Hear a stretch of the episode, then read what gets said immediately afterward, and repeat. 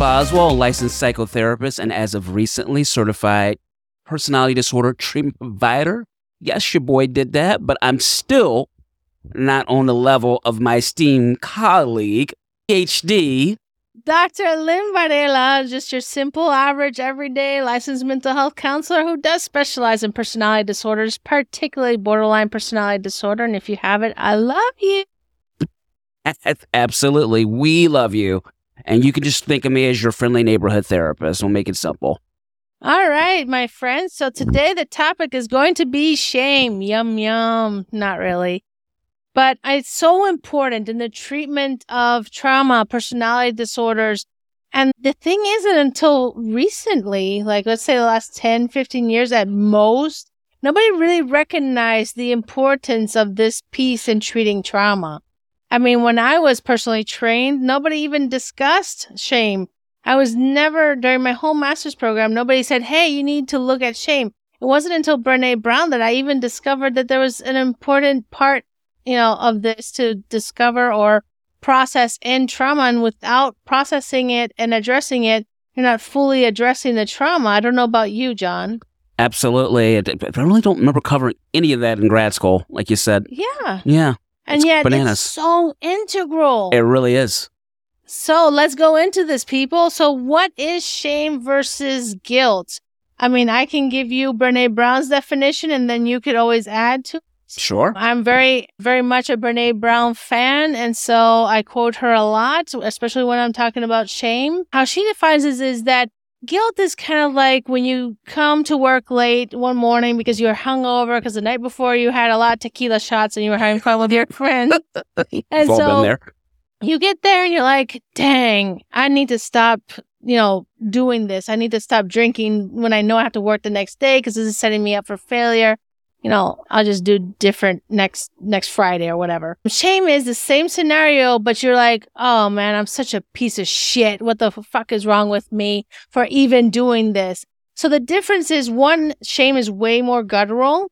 And two, guilt is about the actions itself. Shame is about you as a person. There's something wrong, broken, not good enough. Very much not good enough is the central message of shame.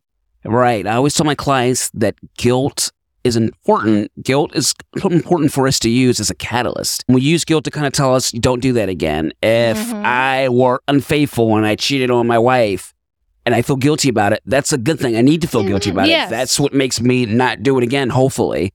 However, hopefully. we use it to push us through. We don't hold on to it ideally. Mhm.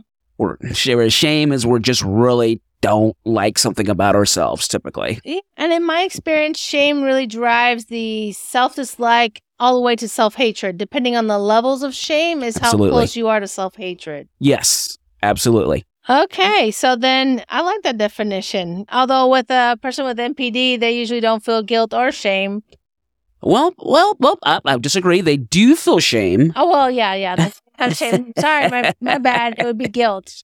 but most of the time you'll never see it. They don't like it. The reason I got mixed up is because Mhm. they have it most definitely is at Yes. core, but they do not like looking at it in any way, shape, or form. So what they do is they tend to externalize it. They're going to make you feel shameful. They're going to make you feel Mm. bad, guilty, wrong, crazy, but through Oh, yeah, gaslighting. gaslighting, yes, their favorite. But at the core of the narcissist, there is a deep rooted sense of shame that usually originates from childhood Mhm. trauma, even though we do know that there are some genetic components to all personality disorders and some neurological Mhm. components.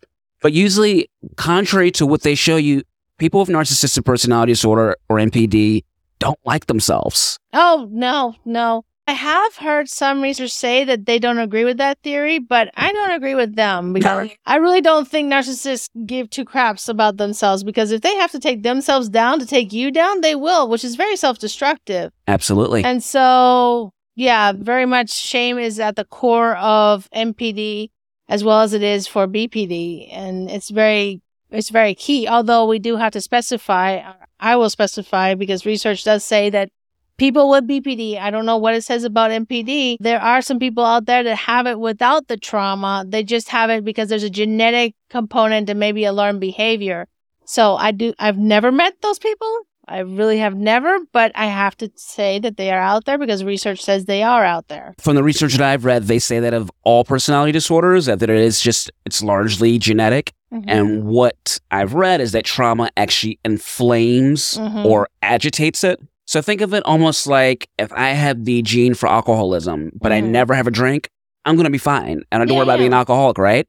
But if I have a gene for a personality disorder and Mhm. I experience trauma, that's more likely to bring that personality disorder out of me. Mhm. Now, there are some who disagree and they believe it's only trauma based. Mhm. There's a bunch of different theories. The fact of the matter is, we really don't know why these people are wired differently than most of us. Well, yeah, I mean, basically, we don't know a lot of things about why humans do what they do if we really look at it, because there's there could be two children in the same household raised the same way and perceive the childhood completely different, reacted completely different, and one could uh, be barely functioning while the other is high functioning. So there's so much about the human state of being and our brain that we still have no knowledge about that really plays into a lot of this stuff that we're theorizing about, but we don't know for sure. And the crazy part about that, just to further elaborate on that, is that there could be a child within a family who, let's say, is, has BPD or NPD and is raised the exact same way as their siblings, and the siblings don't have it. Mhm.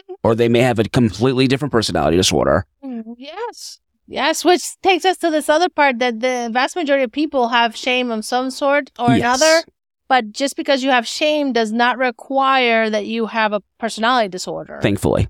Yes, you can still shame yourself, but you don't necessarily have to have a personality disorder. And the proof that that shame is so widespread is how many people know and love Brene Brown.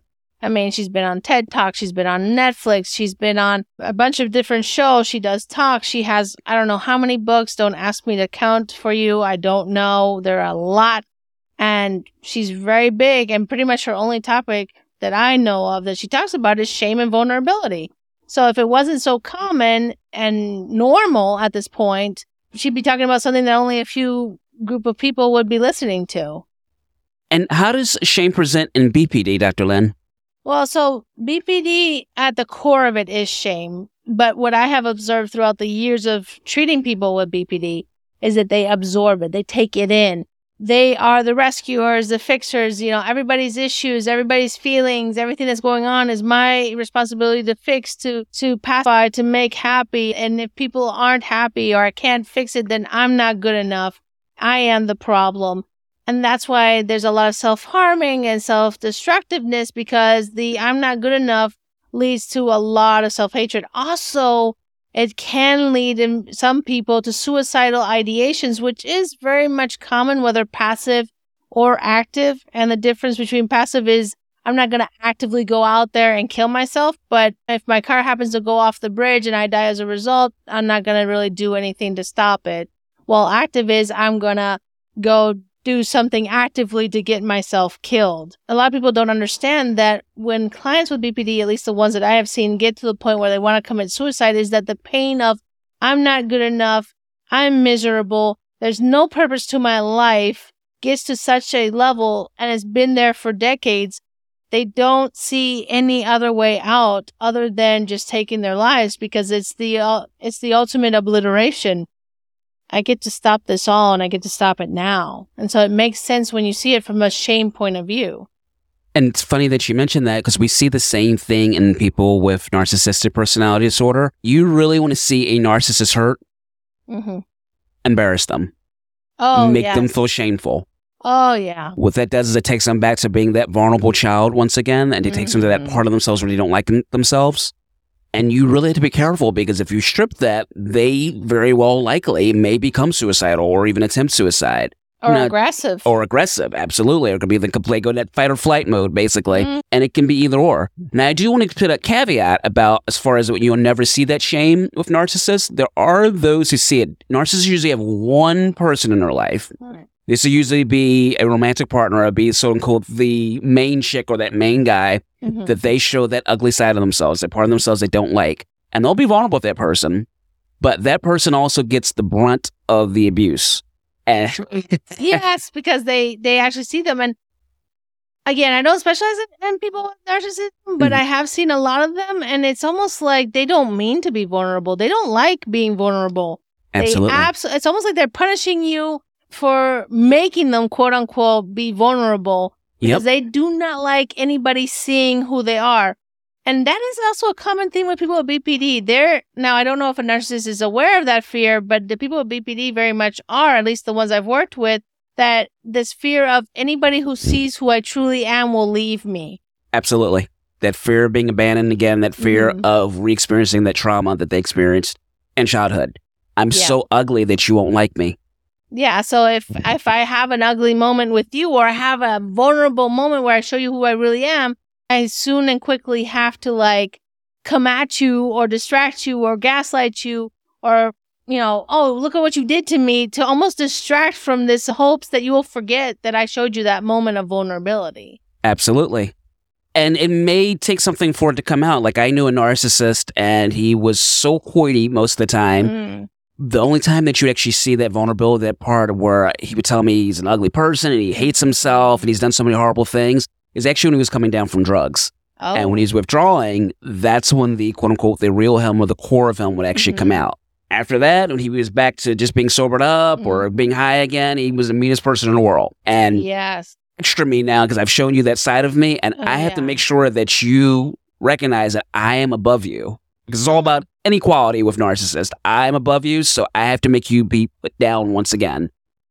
Because your knowledge of my vulnerability makes you more powerful than me temporarily, so I now have to exert my power over you. Exactly. because I've only treated a couple of people with NPD, and one of the ones that I'll never was this gentleman, and the wife and him had separated, and she had gotten everything, and the situation was really in her control versus his. And he was very vulnerable. He come into session and he actually did good work, but it lasted only temporarily. And once he almost like bounced back from it, he got a lawyer, he got new feeds, he got his family backing him up he was going to go after her with everything he had. He was going to bury her 10 feet under. You know, he stopped therapy because he didn't think it was doing any good anymore. He even started to come at me with differences of opinions. You know, he was trying to come at me politically. And I was like, I'm not going to have this discussion with you. I don't talk politics in therapy. It has no place here. And he'd be like, oh, because you're against my guy, it must be, and blah, blah, blah. Much, a lot of assumptions it was really him trying to pick a fight because I need you to get away from me because I let you in too much.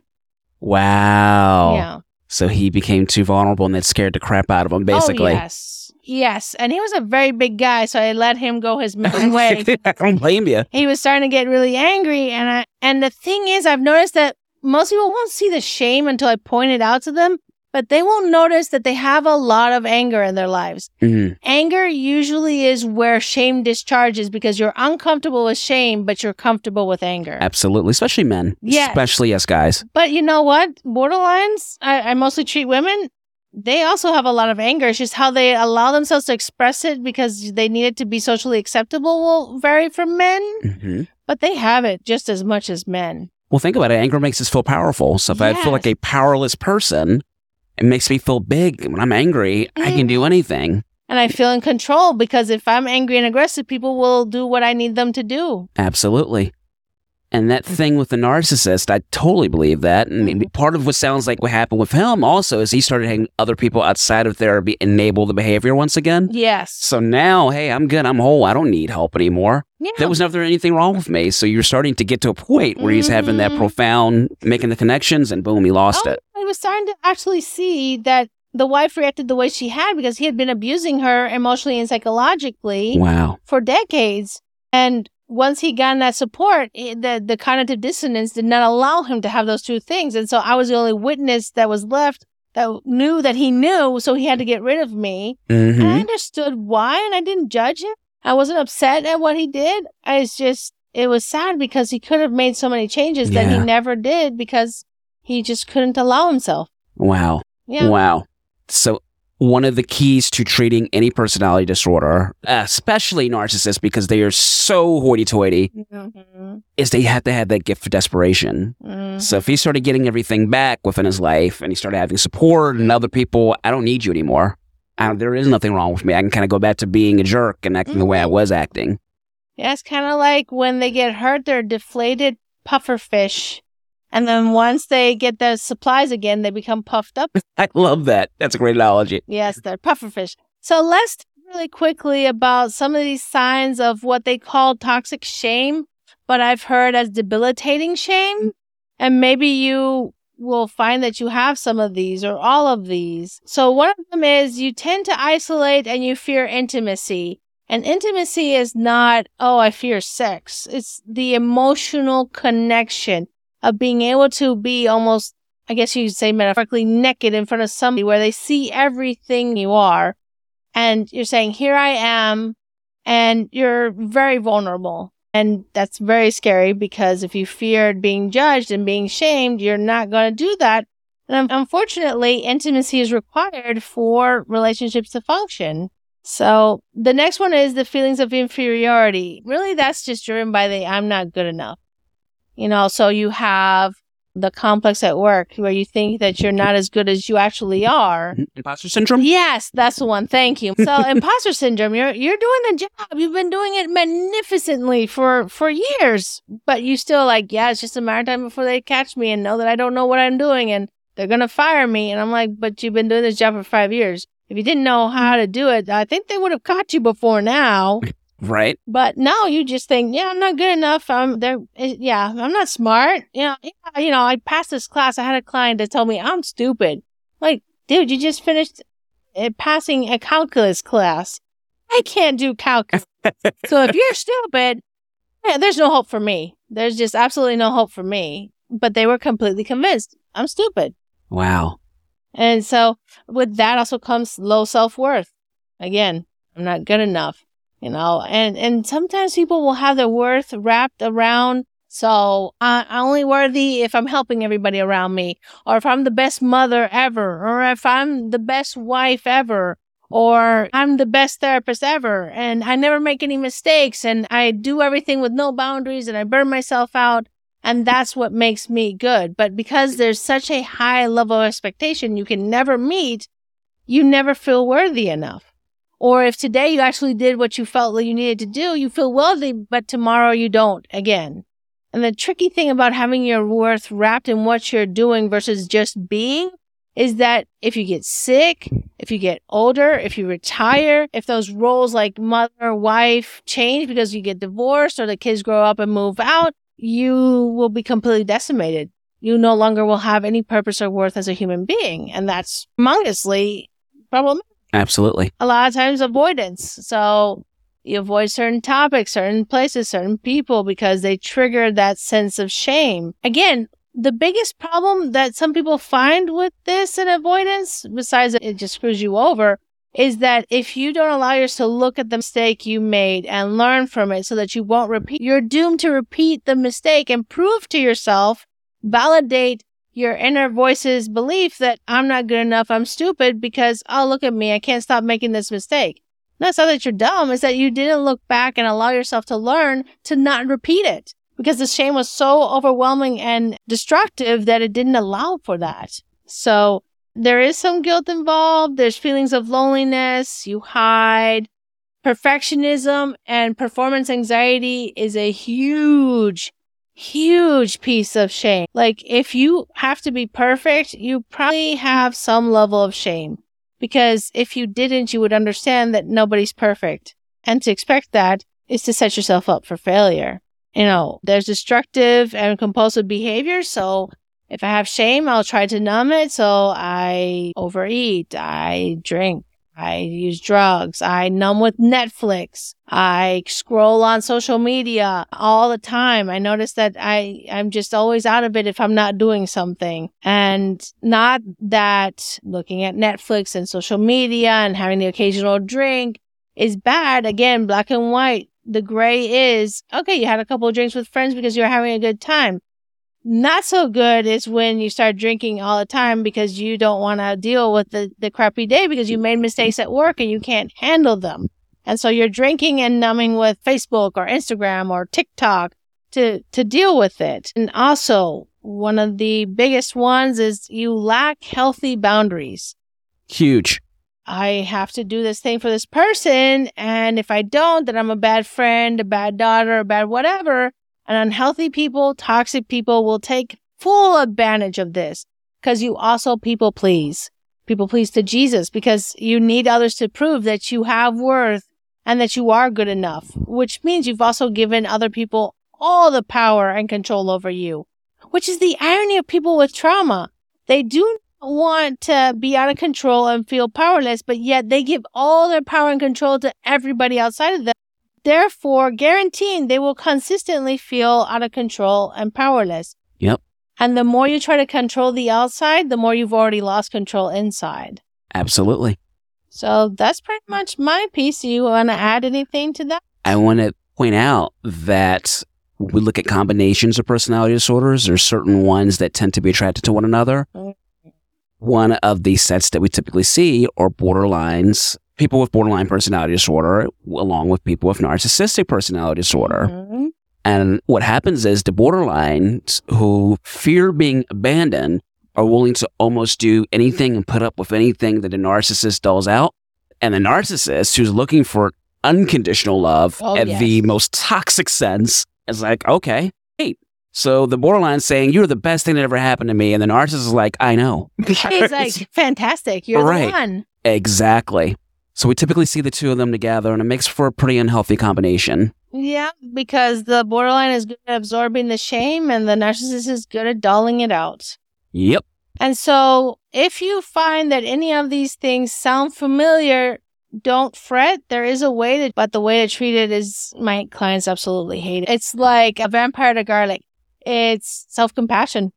Ooh. Mm-hmm. Self compassion, giving yourself a break, giving two craps about yourself, doing for you what you would do for anybody. Because most of my clients with borderline would do above and beyond, even for a stranger. But for them, oh, gross. And it's a very unfamiliar feeling for our borderlines, our people pleasers, our helpers. Mhm. However, I promise you, the more you do it, the easier it becomes, the more second Mhm. nature.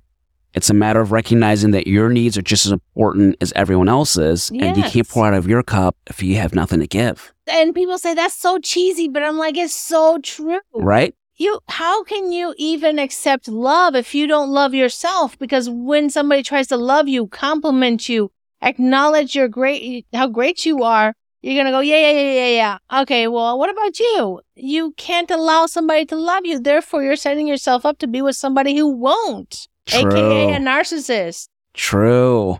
And this is also why the narcissist treats people who love them well so badly because they don't feel as though they deserve it. They don't like themselves, remember? Yeah. Despite the bravado. Yeah. I don't like me.